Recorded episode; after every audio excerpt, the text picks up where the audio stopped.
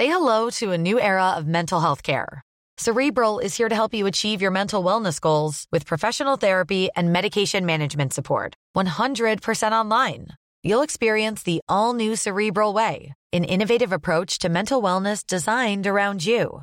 You'll get a personalized treatment plan from a therapist, prescriber, or both in a safe and judgment free space. Your cerebral therapist or prescriber will outline a customized plan with clear milestones along the way so you can get to feeling your best. With Cerebral, you're not alone in your mental health journey. We're here to empower you to live a fulfilling life. So take that first step towards a brighter future and sign up today at cerebral.com slash podcast and use code ACasts to get 15% off your first month. Offer only valid on monthly plans. Other exclusions may apply. Offer ends July 31st, 2024. See site for details. Millions of people have lost weight with personalized plans from Noom, like Evan, who can't stand salads and still lost 50 pounds. Salads, generally, for most people, are the easy button, right? For me, that wasn't an option. I never really was a salad guy. That's just not who I am. But Noom worked for me. Get your personalized plan today at Noom.com. Real Noom user compensated to provide their story. In four weeks, the typical Noom user can expect to lose one to two pounds per week. Individual results may vary. Hey, I'm Ryan Reynolds. Recently, I asked Mint Mobile's legal team if big wireless companies are allowed to raise prices due to inflation. They said yes. And then when I asked if raising prices technically violates those onerous two year contracts, they said, What the f are you talking about, you insane Hollywood ass? F- So to recap, we're cutting the price of Mint Unlimited from $30 a month to just $15 a month. Give it a try at mintmobile.com slash switch. $45 upfront for three months plus taxes and fees. Promo for new customers for limited time. Unlimited more than 40 gigabytes per month. Slows. Full terms at mintmobile.com.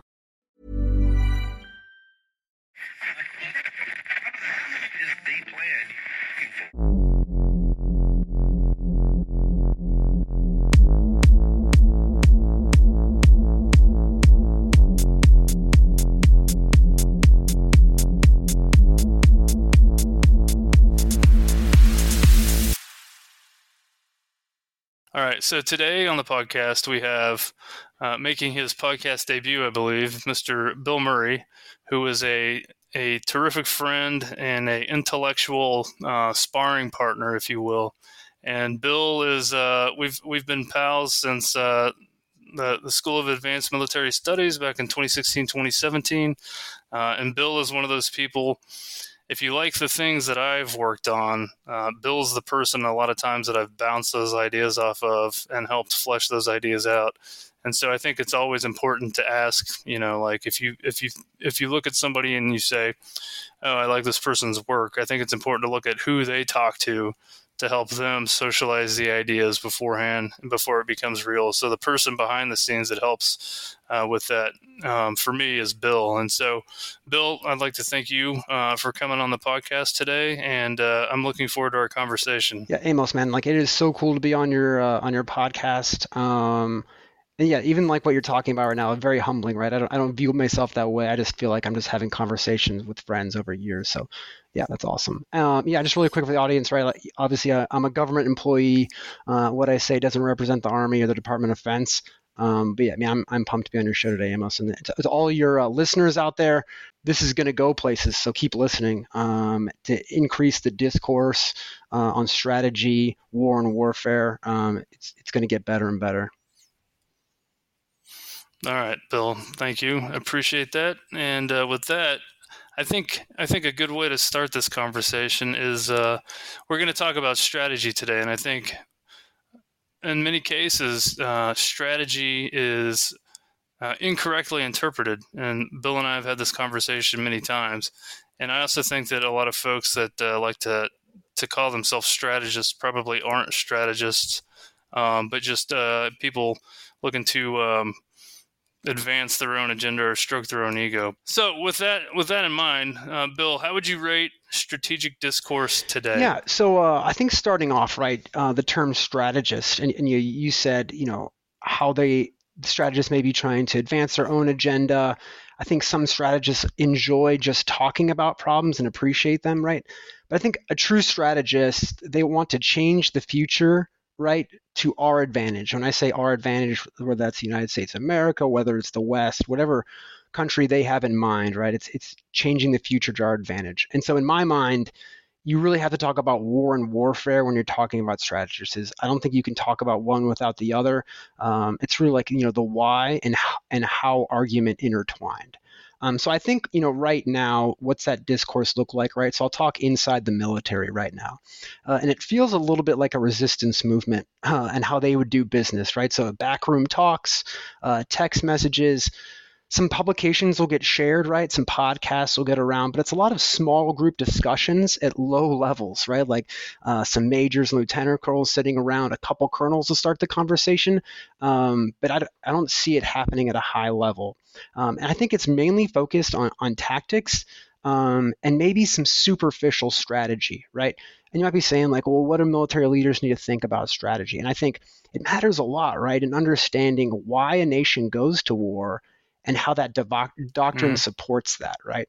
Um, so it, it, that does tie back into you know where it's at. So I think in the military, it feels a little bit like an insurgency. And I think on the outside of the military, I think it's what goes back to what you said. I feel like everyone's talking about the same things and advancing their own agendas, but they're really not mm-hmm. changing mm-hmm. the future to our advantage in any way. Yeah, that's that's fair. Th- one of the rubs that I see also when we when we talk about strategy, and I just one of the things that I think is is uh, missing from the discussion, missing from the from the idea, is the idea that there's a general strategy, and then within that there's subordinate strategies, right? And so you can have just a general war strategy, but then within that there's, you know, depending on the type of war that you're in or the layered types of war. So, this is one of the common misconceptions about proxy wars. Like, proxy wars aren't just a thing all on their own.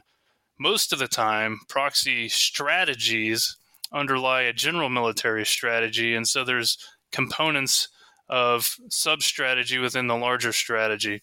And that's one of the things I personally think gets lost in the discourse. We often fall back on this easy uh, you know, heuristic strategy is, you know, the balance of ends, ways, and means and risk, right? And I think that that's very, very short sighted. So, with all that said, what do you think are alternative patterns that might better explain strategy? Yeah, I think um, it gets a little bit dangerous, like where you're talking end, ends, ways, means, right? Like that's how I think you know a lot of people want it to work out, right? Because it would be really simple if we had that model, right? Like we know what we yeah. want, we'll right. commit the assets to it and, and, press go and at the end of the day like we'll get what we want right so i think um, when you're looking at any sort of problem uh, you know that strategy uh, is trying to answer i think it's important to ask you know like you know what am i thinking right now right kind of uh, you know when we were at sam's Gail hirsch uh, had that that mm-hmm. conversation with us right so you know he said before you start to think about a problem it's an it's important to think about how you think right? So kind of go in and understand what models you want to bring, right?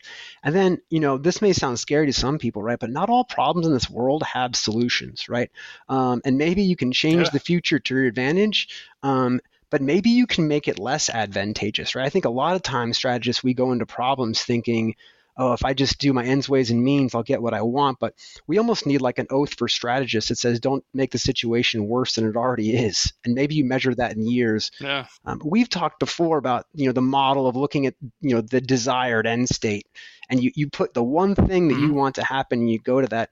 You know, maybe as strategists, we need to list out like all the possible contingencies. And when we're talking to political leaders and even higher up in the militaries, yeah, we're going for this one, but all these other terrible things may happen in the process, and that would probably get people yeah. to question, uh, you know, their ends, ways, and means. Yeah, that was something that I saw specifically when I was working. Uh, it, it's the JFLC, the the Land Component Command for OIR for the for Operation Inherent Resolve.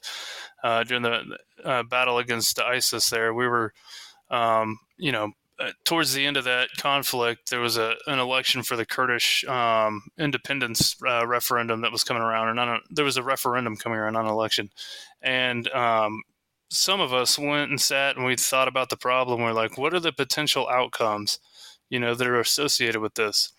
And if you know memory serves correct, because I charted it out on a piece of paper uh, or on my whiteboard, and then a piece of paper, I went to my boss and I was like, "Hey, look, here's um, and it was like eight potential outcomes based off you know changing a variable here here here and one of them was you know the government of iraq invades kurdistan and that got completely crushed and killed and turned off as an option uh, that we were even going to entertain as we were moving towards that.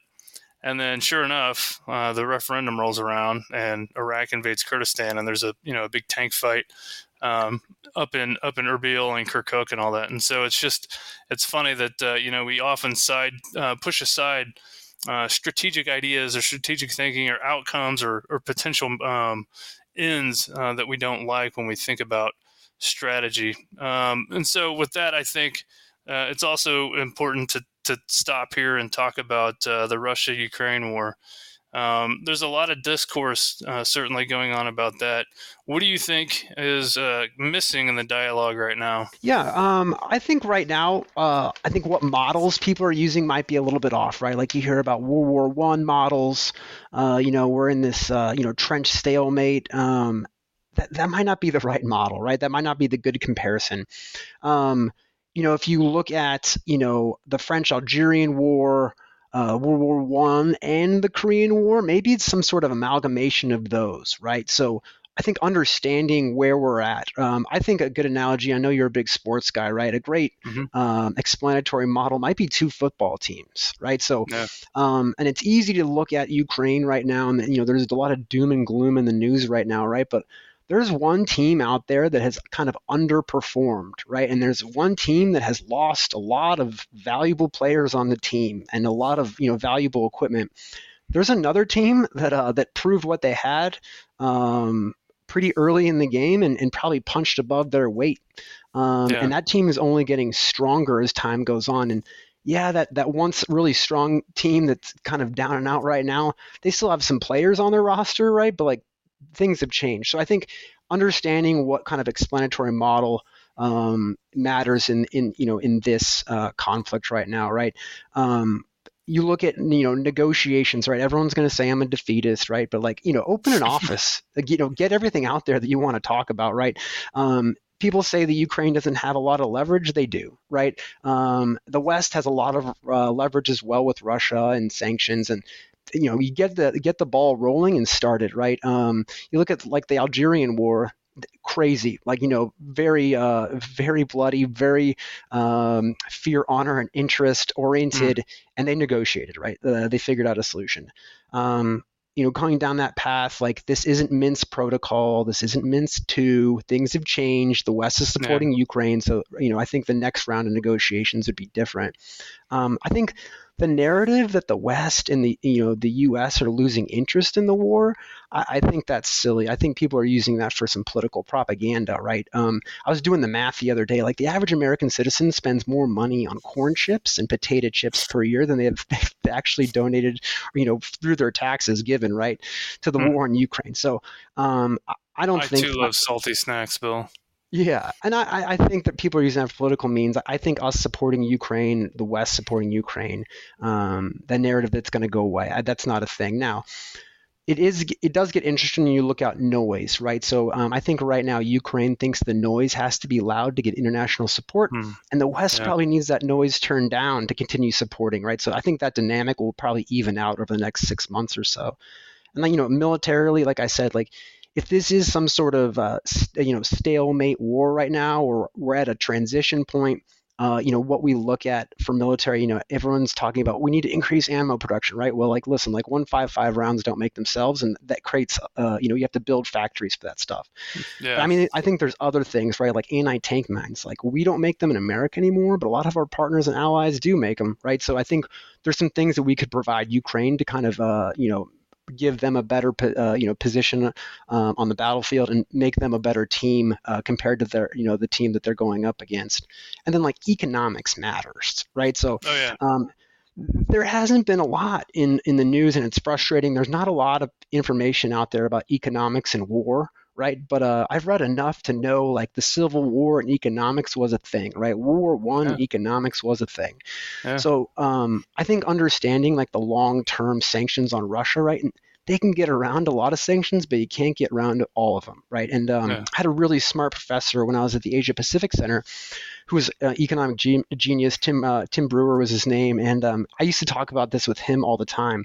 And uh, you know, he he basically told me like sanctions are like a python, right? Like it's got its lock on you, and it might not hurt, mm-hmm. but squeeze over time matters. Um, so I think that dialogue and what that looks like, it'd be interesting to see some smart people out there on economics talk about it. But you know, economics is a lot like strategy, right? Like a lot of our models aren't Yeah. great. Um, we can talk past each other, but I, it is a physical thing. Yeah, I think a big problem with all that too is um, we fall back to various definitions and by various scholars and in various books. Um, but sometimes, if you just go to like basic English and use whatever the basic English uh, word is for something, uh, that helps clear that up. Like for me personally, I, I, completely agree about the economic factor, and I think that's really where wars are won and lost is economics. Um, and it, the, the goal, I think, in every uh, the goal really should be uh, pushing an adversary to exhaustion, and not not in any of these, uh, you know, uh, who's it, Delbruck's strategy of exha- exhaustion or any of that. Just the literal definition of the term, right? Because that triggers, uh, I think, transitions and culmination. And if you do it right en- enough over time, uh, it, it makes the it makes an adversary unable, or even yourself potentially um, unable to continue uh, with what it is you're trying to do militarily. So I think with that too, um, I personally think that Russia has hit their minimally acceptable outcome. They've got the Donbass for the most part. They don't have all of Donetsk and all of Luhansk, but they have a pretty good foothold. Uh, they have the, the land bridge to Crimea and they have Crimea. And so I think that Russia is playing for time, using economics to their advantage, trying to just outkill, you know, kill their way to victory there by just grinding up everything that Ukraine will throw at them on the line. And they've probably built in a buffer on that line, that stalemated line that they're sitting on, uh, knowing that if if and when negotiations come about, they're going to have to cede some territory, and they'll be like, oh, okay, we'll give up these 50 miles, but really we got what we wanted.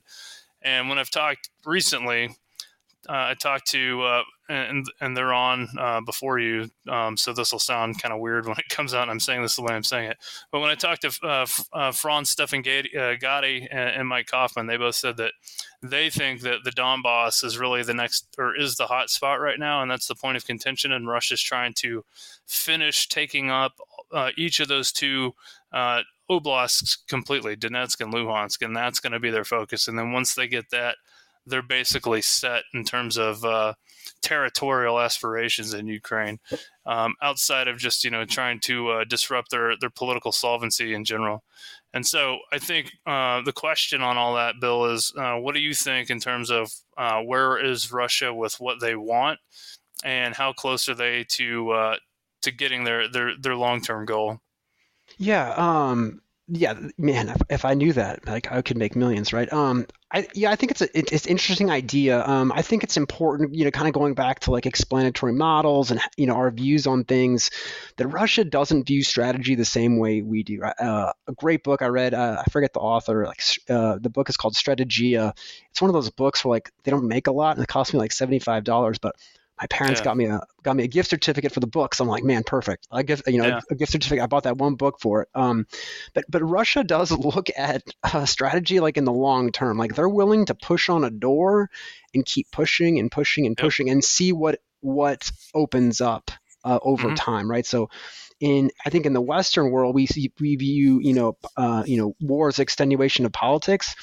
I think to Russia, war is an extenuation to opportunity. And so I think they're they're using this opportunity and kind of see how long this goes. Um, I think um, you know, on that terms, right? Like, what does Russia have? I think they'll keep kind of doing this until until you know they're kind of culminated, right? You know, has their uh, has their fear of NATO been satisfied? Has their honor been restored?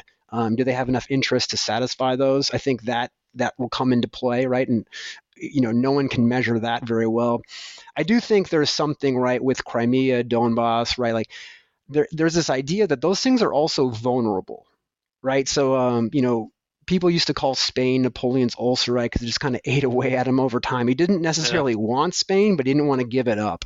I Yeah. think Ukraine could do that with Crimea. Um, and again, like it might not be spectacular, right? But just over time, just chipping it away and making it a place that you know Russians don't want to live. That that's Mm. also something. Um, so I think that is a bargaining chip when they go to the table. Um, and you know when when peace agreements do go in, like you know maybe it's hey you can't harass you know Crimea or we'll start the war again. But I think that's something that has to be looked at. Or you know eventually if you know Ukraine takes it years and years from now how that gets negotiated. I just being a realist, I just don't understand how it would get taken anytime soon. Not saying it couldn't, but yeah, no time soon. Say hello to a new era of mental health care. Cerebral is here to help you achieve your mental wellness goals with professional therapy and medication management support. 100% online. You'll experience the all new Cerebral Way, an innovative approach to mental wellness designed around you. You'll get a personalized treatment plan from a therapist, prescriber, or both in a safe and judgment free space. Your cerebral therapist or prescriber will outline a customized plan with clear milestones along the way so you can get to feeling your best. With Cerebral, you're not alone in your mental health journey. We're here to empower you to live a fulfilling life.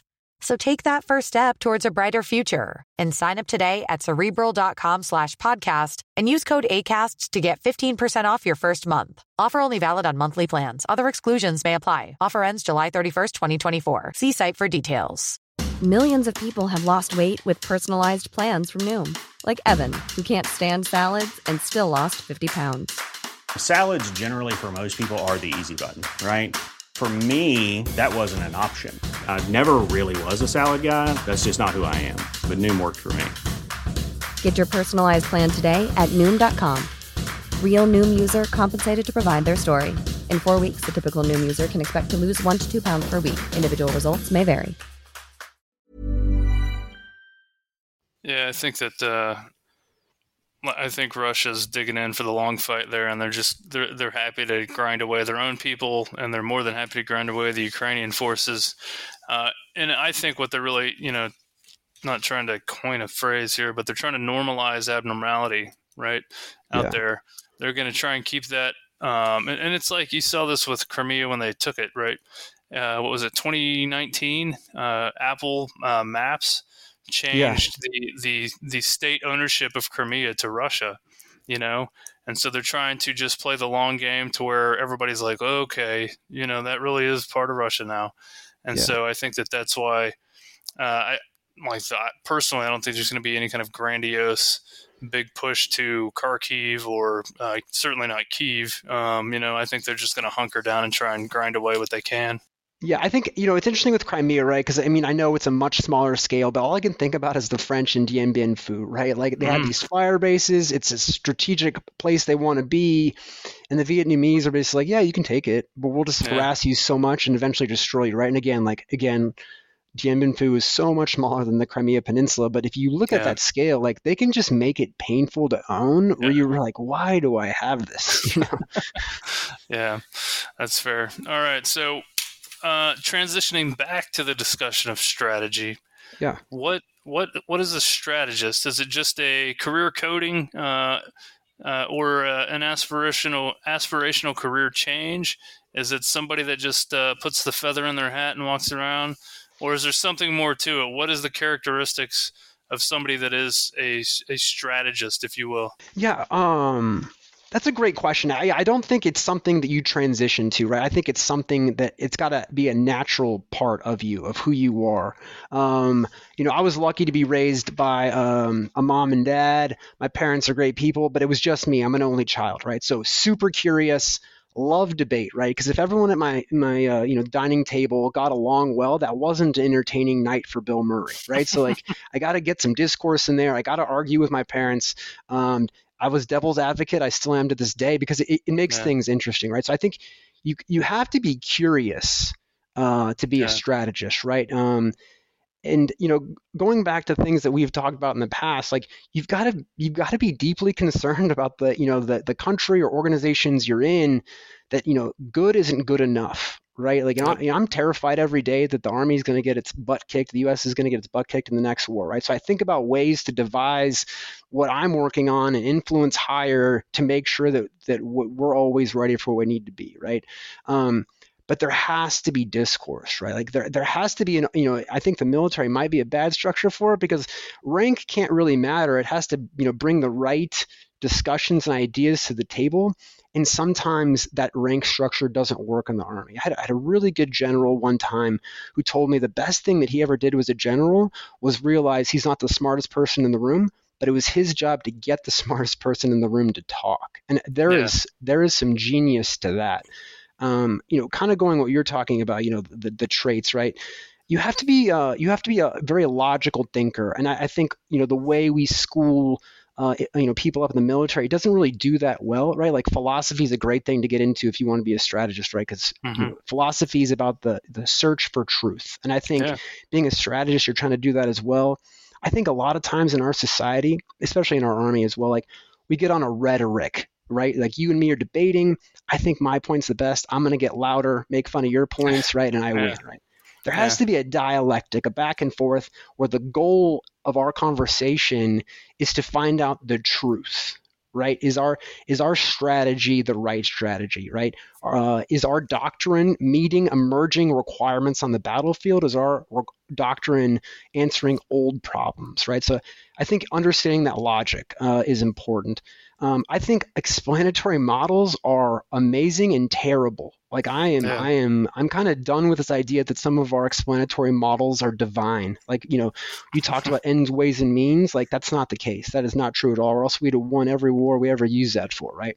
Yeah. Another one is like war is an extenuation of politics. Like I think as military leaders, we want to say that, right? So yeah. we're telling the politicians like, oh, just tell me what you want and I'll do it. Like no man like things change very quickly like war is war can be its own thing right yep. that creates opportunities um, we talk all the time when, when you know is it is it related to you know um, politics or is it much more closely related to fear and honor yeah. backed up with some interest right so i think understanding the explore, uh, explanatory models you're using and questioning them uh, is also important uh, when it comes down to strategy yeah, I think it's uh, another thing too when we think about that is um, John Keegan, and I know a lot of people hate this this book and his idea, um, but I think it's valuable. I think it's very valuable. In fact, I brought it up in Sam's class one day. And I'm a huge Keegan argument. guy. I'm a huge yeah, guy. So yeah, his, his argument that uh, war is a continuation of culture and not and not necessarily politics, and so it's that branch where he he sharply disagrees with Clausewitz, and the Clausewitzians come down hard, and they're like, "Oh, he's wrong." And you're like, well, why is he wrong? And he's like, well, because Clausewitz says this. I'm like, Clausewitz was watching Napoleon and he was writing about 18th, uh, 19th century uh, European war, you know? So it's uh, bigger and broader than that, I think. In a lot of cases, you, again, to your point, we, mis- we have uh, mental models that help us quickly work through a process, um, but strategists shouldn't be about working through processes and just applying existing mental models. The other thing I want to comment on this before we move on is yeah. that uh, I think it's important to realize and to understand that questions, curious people, people interested in arguing about ideas, those people are not dangerous. Those people are not disloyal. Those people are not folks that don't that don't get it. Yeah. They, as you said, they genuinely care with a burning desire to improve their organization. But in many cases, you see folks that uh, that engage in that type of uh, strategic uh, thinking and strategic dialogue get uh, get smacked down, ostracized, and pushed aside. And so that's to your point. It's important for the for those leaders to find those individuals and uh, protect them. It's also, I think, uh, worth noting that you know the, the the best I'm using air quotes the best strategist you may have around may not be a person that's interested in talking, and so it's incumbent on you to go seek out people that aren't talking and say, hey, what do you think about this? You know, and do it in a way that uh, that meets their personality, right? So if somebody's introverted, doesn't like groups, uh, anything like that, like just go sit down with them in a quiet corner and like talk about things, right? And so there's many ways that you can you can tap into this idea, and it's important to uh, to keep that in mind. Yeah, like I was like I was telling you, right? Like that that general told me like that you know the what made him successful was you know, he realized he's rarely the smartest person in the room, but his job was to get the smartest person to talk. So I think that gets at exactly what you're talking about. And, you know, I have notes on this topic, right? So I wrote down, right, you know, you have to be a nonconformist to be a good strategist because you're kind of questioning stuff, right? Like you're not a cynic. You're just yeah. you're just asking tough questions, right? And, and, and most of the time, like those those people piss other people off. They can hurt mm-hmm. your ego, right? If you're tied to that doctrine or that idea. Yeah, you um, view it as an attack on your self identity when it's when it's really not. Yeah, and I think you're you're right. Like having the right leaders, right? I had a discussion with my boss uh, a couple months ago, um, kind of on these same lines, right? He knew I was trying to make the organization better, and he's like, "Bill, I bet you've pissed a lot of people in your career off." Yeah, and he's he's probably right, right? Like I, I'm not trying to pay, make people mad, but I'm trying yeah. to make the organization and the army better along the way. Um, yeah. And again, like you know me, like uh, I'm not going to say my humble is the humblest, right? But like I'll sit in the corner and listen, right? Um, and do what I need to do and take care of business. But but at the end of the day, like I'm not going to let my organization fail either. Yeah, right. Yeah, and I think that's what a good strategist does too. You know, they they stand up and defend their people, their organization, and they try and continually improve things. All right. So the last uh, the last uh, meaty question here, uh, military thinking. Uh, where is it? What what do you think? Give me your assessment of the state of military thinking today. And a second a second point on that, or a second part of that question is where have all the military theorists gone?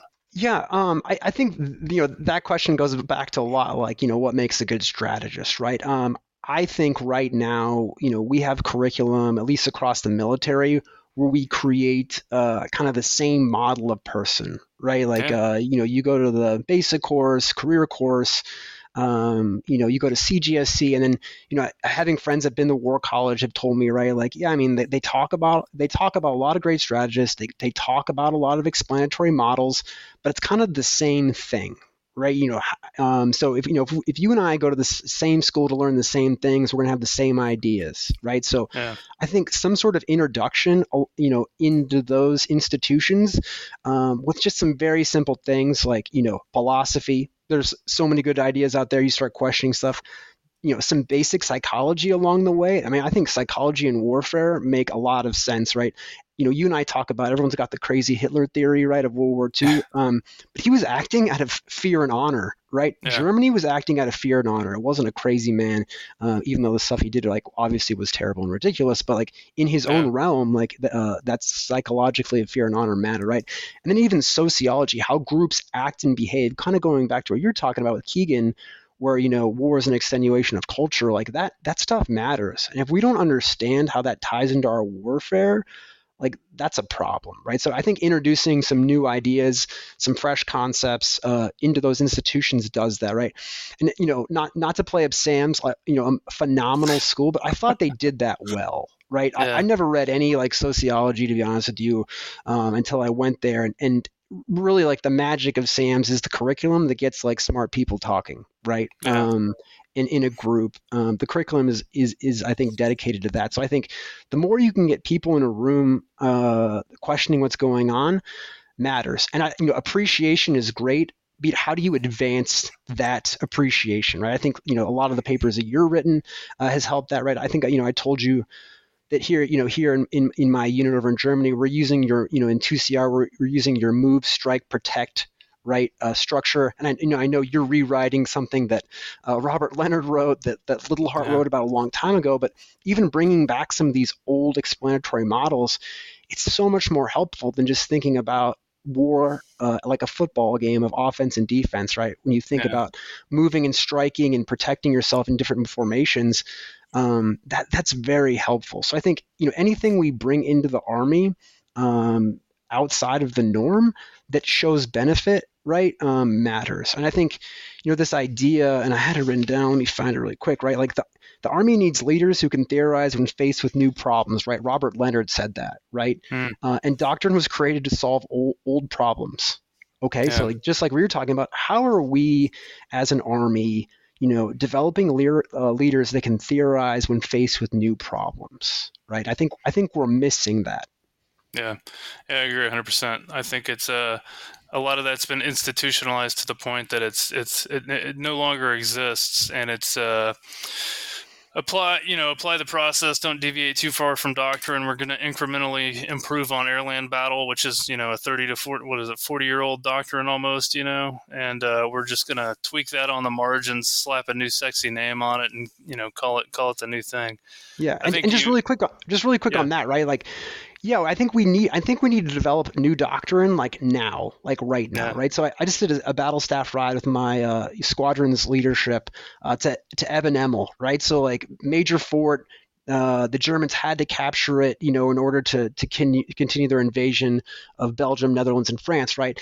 And so like they were changing their doctrine like on the fly, on the yeah. fly by the month figuring out what emerging technology was out there and matching it up and and just moving out right and um, i don't i read it somewhere I, it may have been you told me like how what would you do if you knew you're going to go to war a year from now you know, how would Yeah. all of our military schools, what would they be thinking?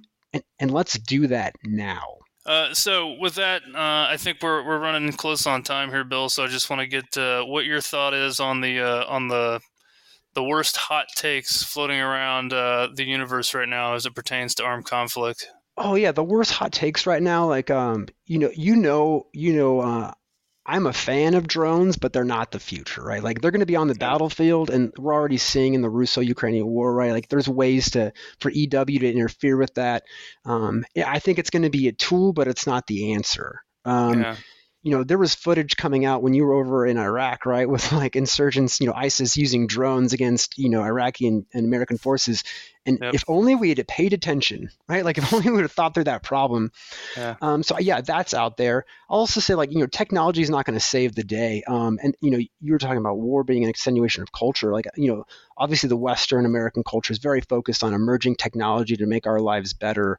Um, that that's not going to do it, right? So I think we need to innovate technology um, at the same rate we innovate doctrine, uh, and it needs to be quickly. Um, I, yeah, Yeah. I, I don't see any innovative doctrine out there to kind of keep up with that. Um, so for all the people out there that the, you know the next expensive tool is going to save the day, it's going to be really expensive, and we're probably not going to have as many as we want of them.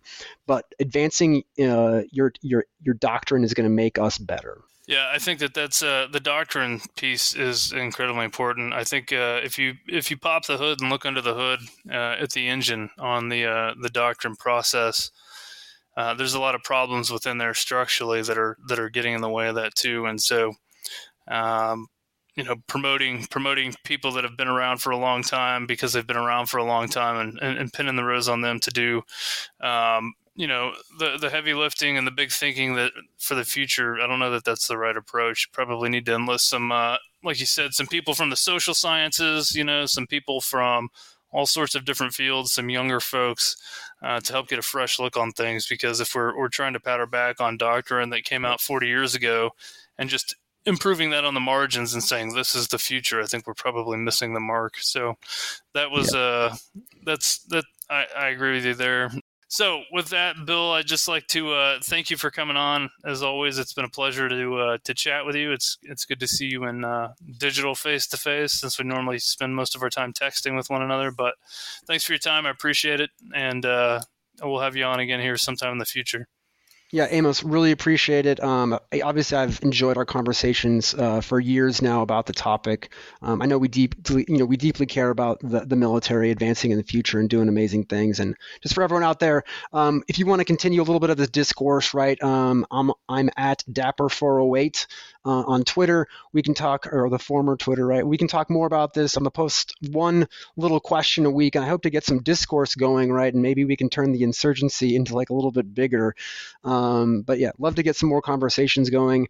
Um, and also, you know, if you want to learn about, you know, how a brigade combat team uses like a move, strike, protect uh, concept, which I completely stole from Amos Fox, right? Um, we're going to be we're going to be pu- uh, publishing some, uh, you know, white papers on how to make that happen, and I'll, I'll put that up on my uh, Twitter handle as well. And as Bill said, I stole that from Robert Leonard, who stole it from JFC Fuller, who probably stole it from somewhere, but he never footnoted anything he wrote. So who knows? Yeah, definitely not a dead, not, definitely not a dead German that he stole it from. Definitely not. All right, Bill. Thanks. We'll talk again soon. Thanks, Amos. You take it easy, man. Yep.